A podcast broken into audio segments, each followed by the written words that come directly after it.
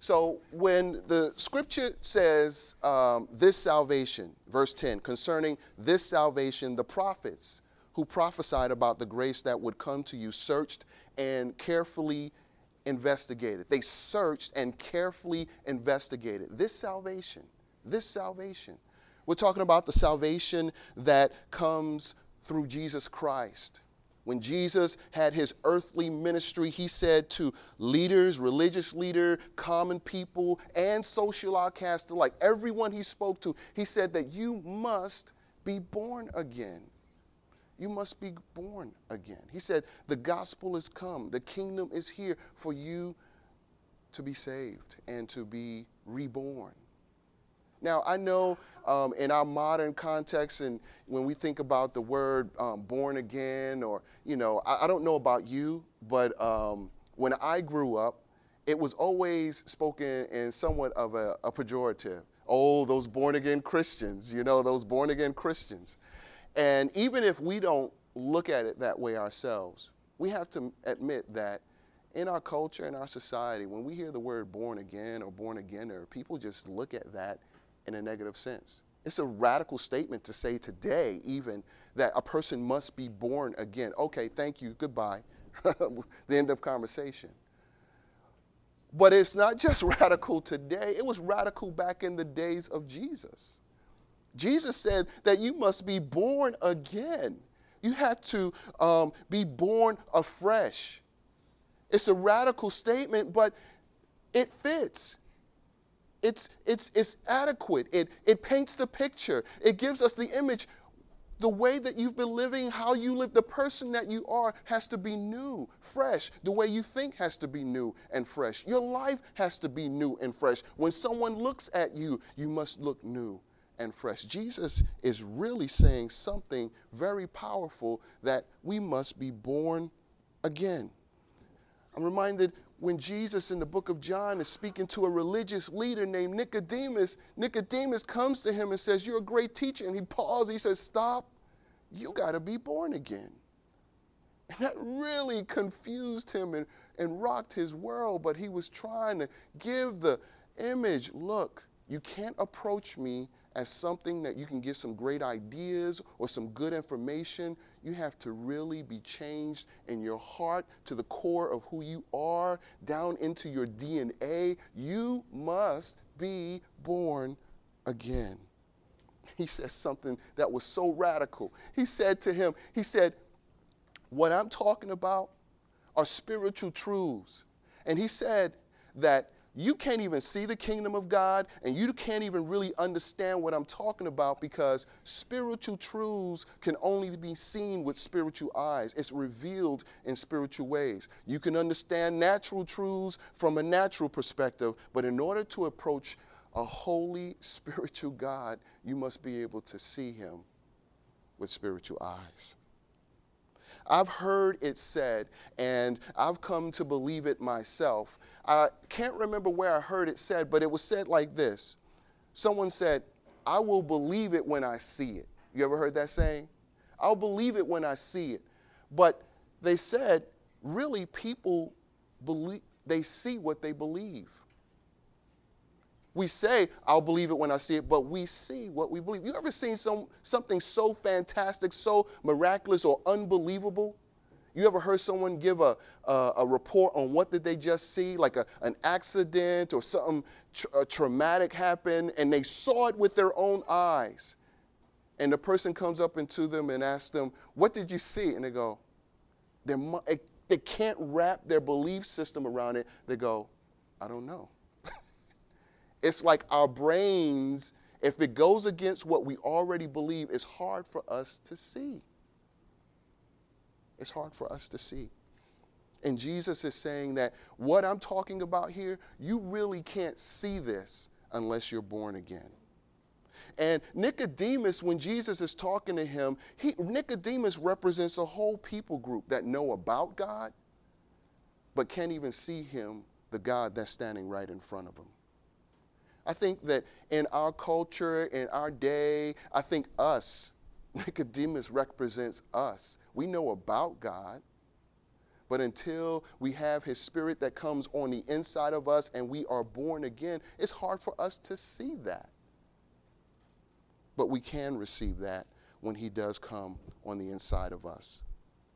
In Genesis, it says that we were all created in the image of God and that we were created by Him and for Him. And I think that inside every single person, there is a longing to be restored to a relationship with that God. You know, what I'm talking about restored. When we talk about these longings, we can't talk about these longings without speaking directly to desire. The desire is a longing to have that strong and uh, it's a strong and persistent desire. When you think about uh, a strong and persistent desire, think about desire from the very beginning when we were first created in Genesis, in the Garden of Eden. There was a, a desire to be in relationship with God, but something happened. The Bible says there was a fall where there was a separation between God and humanity. Do you remember? Some of you have heard the story. It says that there was a garden and that God created all these animals and these uh, uh, uh, birds in the air and the fish in the sea, and He created man and woman and placed them there. And what did they do? They ate a forbidden fruit. They disobeyed God. And because of that, there was a fall, the fall, there was a separation in their relationship with God. And in that separation in their relationship, I believe that ever since then, there is a longing in the heart of humanity to be restored to that relationship with God. When we think about our desire, our longing to spend eternity and be in intimate relationship with God. I think about how the fact that God has created us with desires. He's giving us a longing to be with Him. It's the thing that pulls us to Him.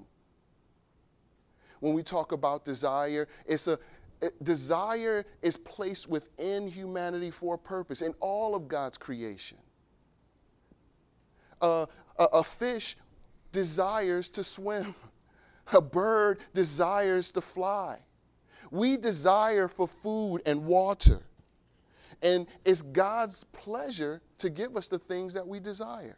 In Psalms 103, verse 5, it says, God satisfies your desires with good things. So, desires are actually one of the primary indicators of God's will for his creature. So, the desires that you have, whether we have a negative or positive connotation, which they're both there, the desires that we have, God is giving us desires. God, the desires that we have is an indicator of His will and His plan for us. He places those things within us. However, we can miss it. We, because of our fallen nature in humanity, we can look at desires and they can lead us to go astray.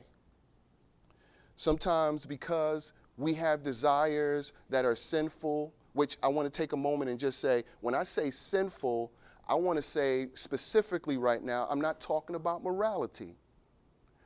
Sin is an old English word that connotates missing the mark. When God created us in His image for His purpose, He had a specific plan, a specific purpose, a specific design for us.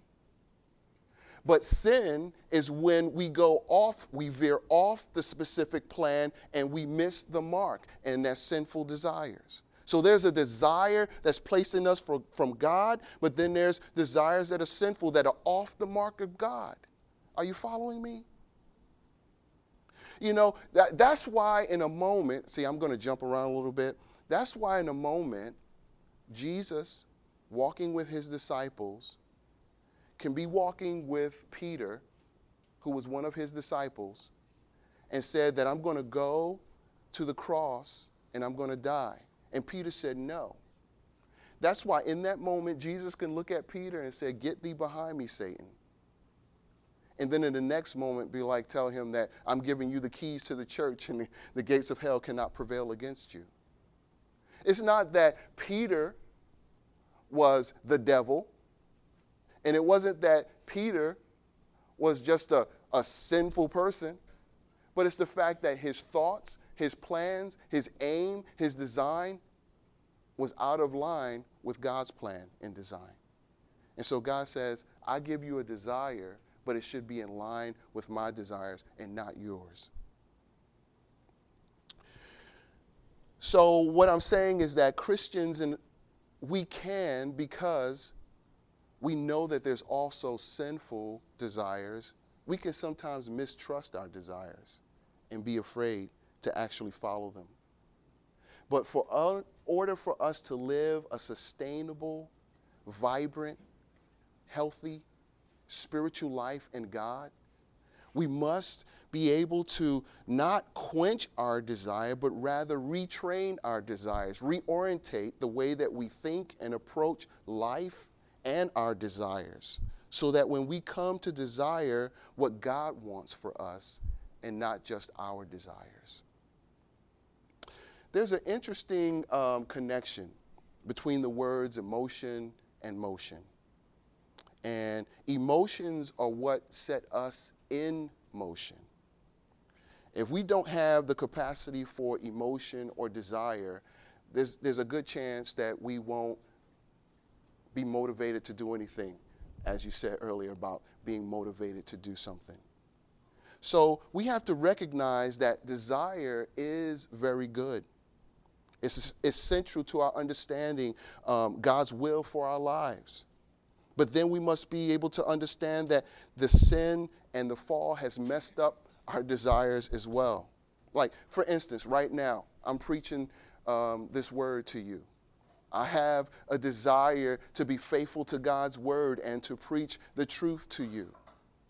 But at the same time, I must be honest and say, I got a desire to sound intelligent and do a good job and have you like me.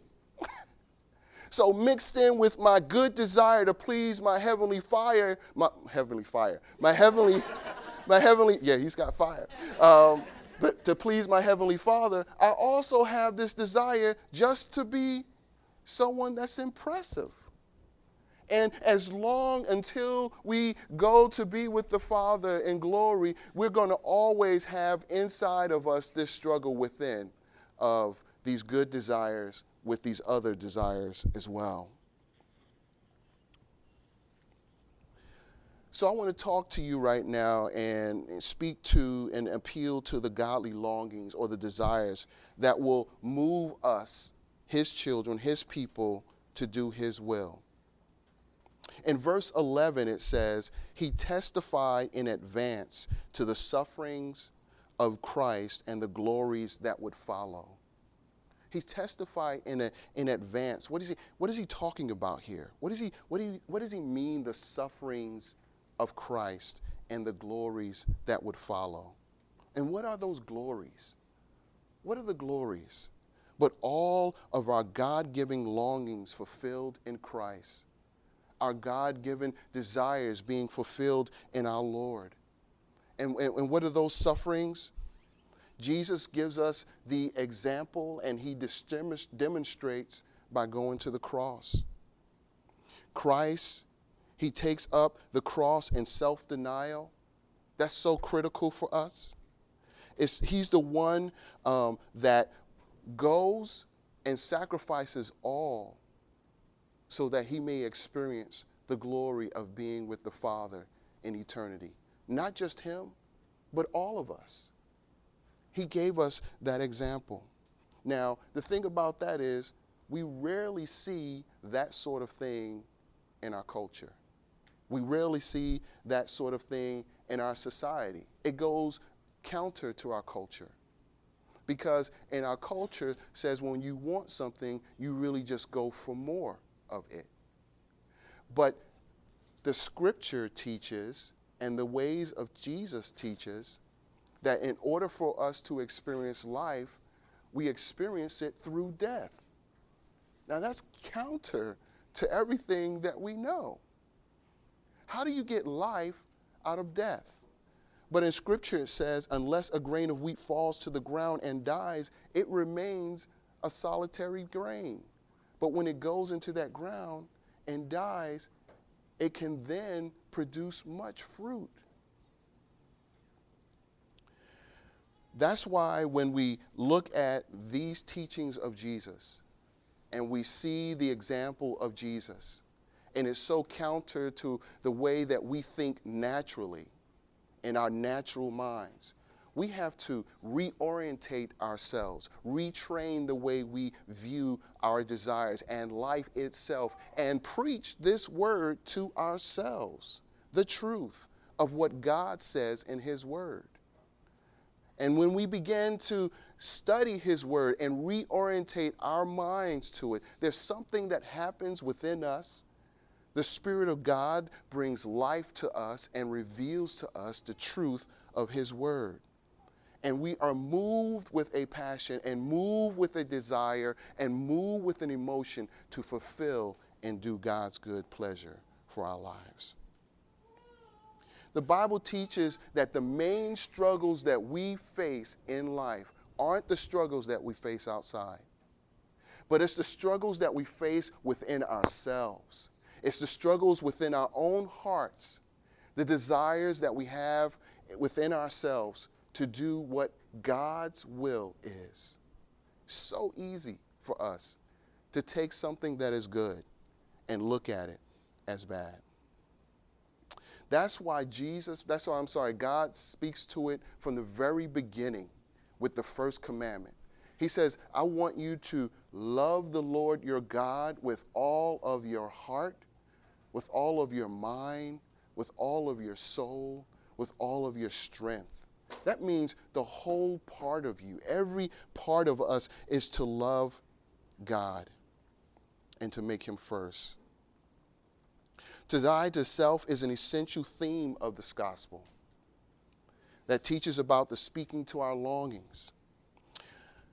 C.S. Lewis, um, a well known Christian author, in his book, The Great Divorce, he gives a wonderful scene. Now, get this.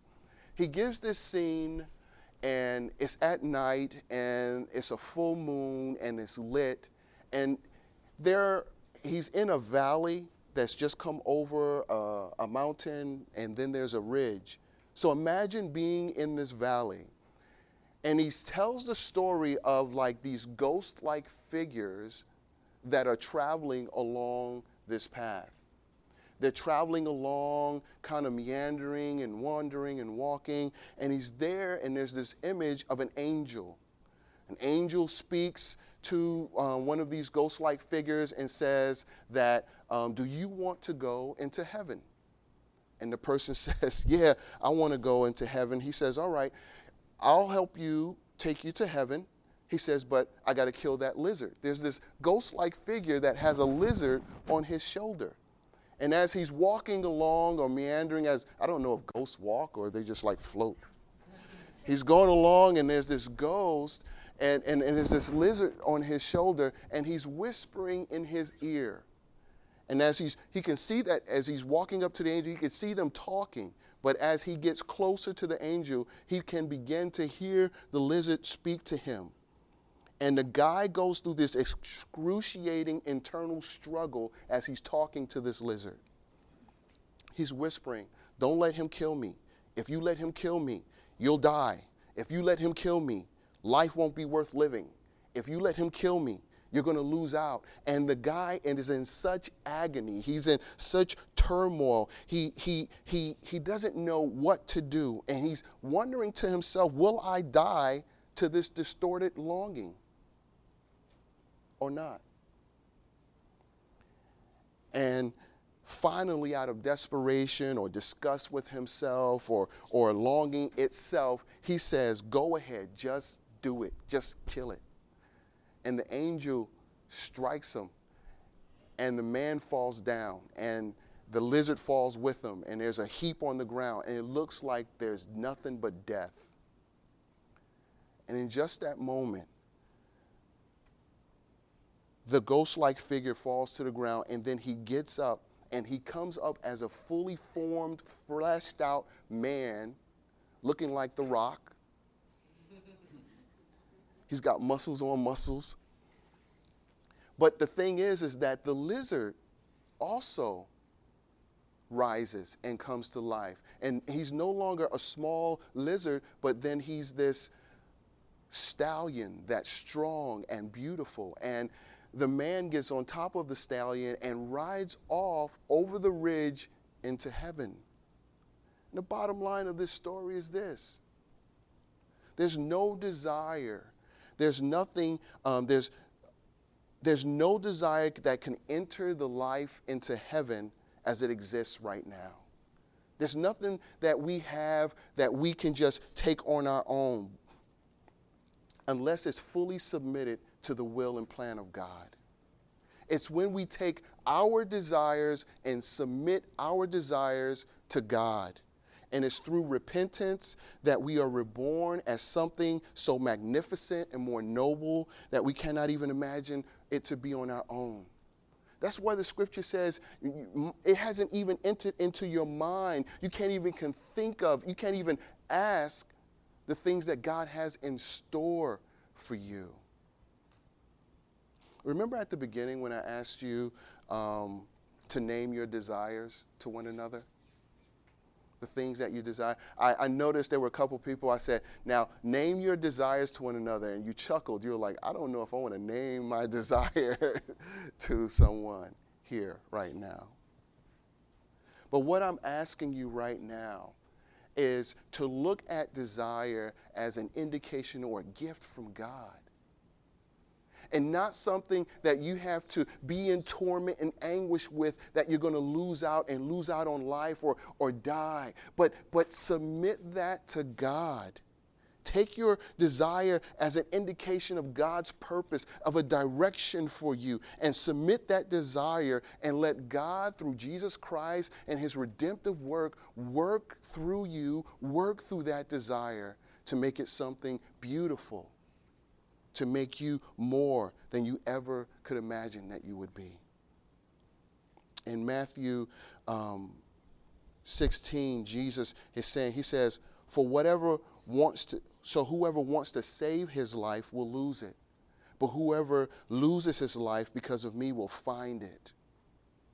For what would it benefit someone if he gains the whole world yet loses his life? Or what will anyone give in exchange for his life? Basically, when we just surrender and just say, I'm going to surrender my life, I'm willing to trust you, God, with all of my heart, all of my mind, all of my soul, all of my strength, you're going to take that thing that I thought that I needed and you're going to give me something greater. You're going to create in me in my heart, in my life, something that I thought I needed just to live, you're going to create in me something greater, more nobler, and stronger than I could have imagined of myself. We have to, to die to our distorted longings that don't provide for us the end result that we're desiring and begin to think on the real and the true. And Jesus leads us in that way when he goes to the cross despising the shame. He endured the cross for the joy that was set before him because his longing was a life in union with God forever.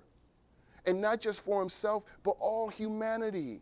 Imagine that, that joy, that wonderful joy of living life. You know, that's so abstract when I talk about heaven and and, and that joy with Christ. But when I was a young man, I, um, many of you have heard, you know, I was born and raised in Newark. My wife uh, representing Jersey City. Jersey City. She grew up here, Jersey City. What's up? Jersey City! We always argue about who's better, Newark or Jersey City. We all know Newark. No, I'm just kidding. But I grew up in, in Newark and I had these desires. I wanted to live life, I wanted to live it to the full. And I thought that I had to pursue it, and I pursued it in negative ways. God gave me a desire to want to live a full life. God gave me a desire to want to have things and enjoy the things of this life. But that desire that was given from God doesn't mean that I can go out there and do what I did when I was younger and take it from somebody. That doesn't mean that I can go out and rob somebody to get my joy.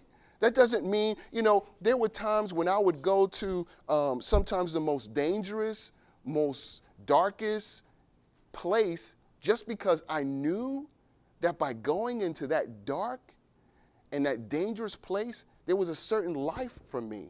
There was a certain adrenaline rush. It was, it was exciting.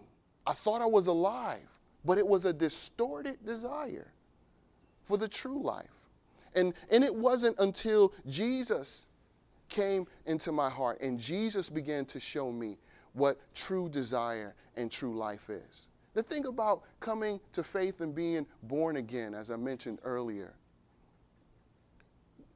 it's not something we can do on our own. When we're, when we're born again, we're, we're given new life. No baby wills himself to live.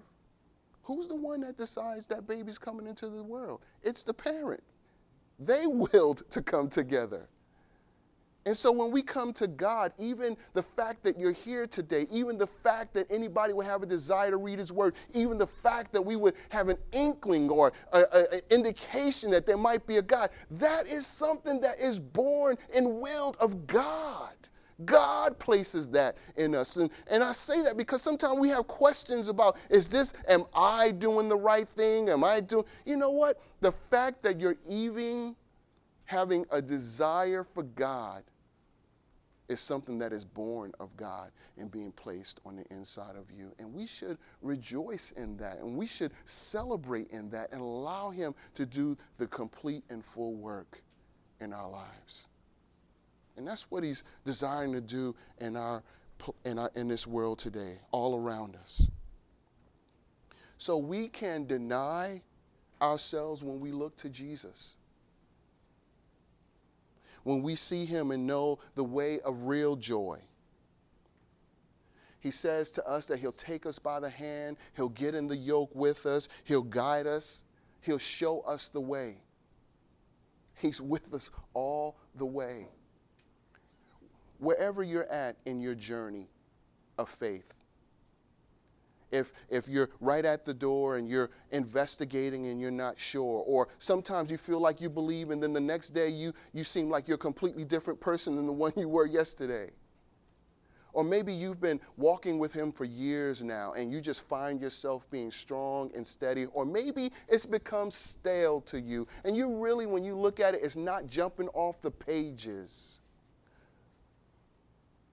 It's not something that we go and we try to just make it happen. It's when we look at Jesus, when we behold him, when we, when we can see him for who he is, he opens our hearts and eyes to a new and wonderful world in Jesus Christ. He shows us the way. God is giving you longings that he desires to fulfill, longings that are beautiful and glorious that's specific to you. And angels desired to glimpse into these things, they desire to know. It says that the prophets investigated this and they realized that they were serving not themselves, but they were serving us, meaning after Jesus had come, those that would be with him in paradise. Let's pray.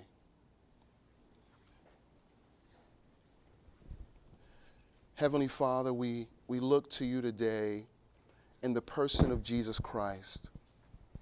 And we thank you for restoring us to relationship with you, for giving us desires that lead, that lead to our created purpose. I pray that you give each one here today the courage and enable us to submit our desires to you trusting that you can do exceedingly abundantly more than we could ever imagine And I pray that may your word be fruitful in our hearts as we pray. In Jesus' name, amen.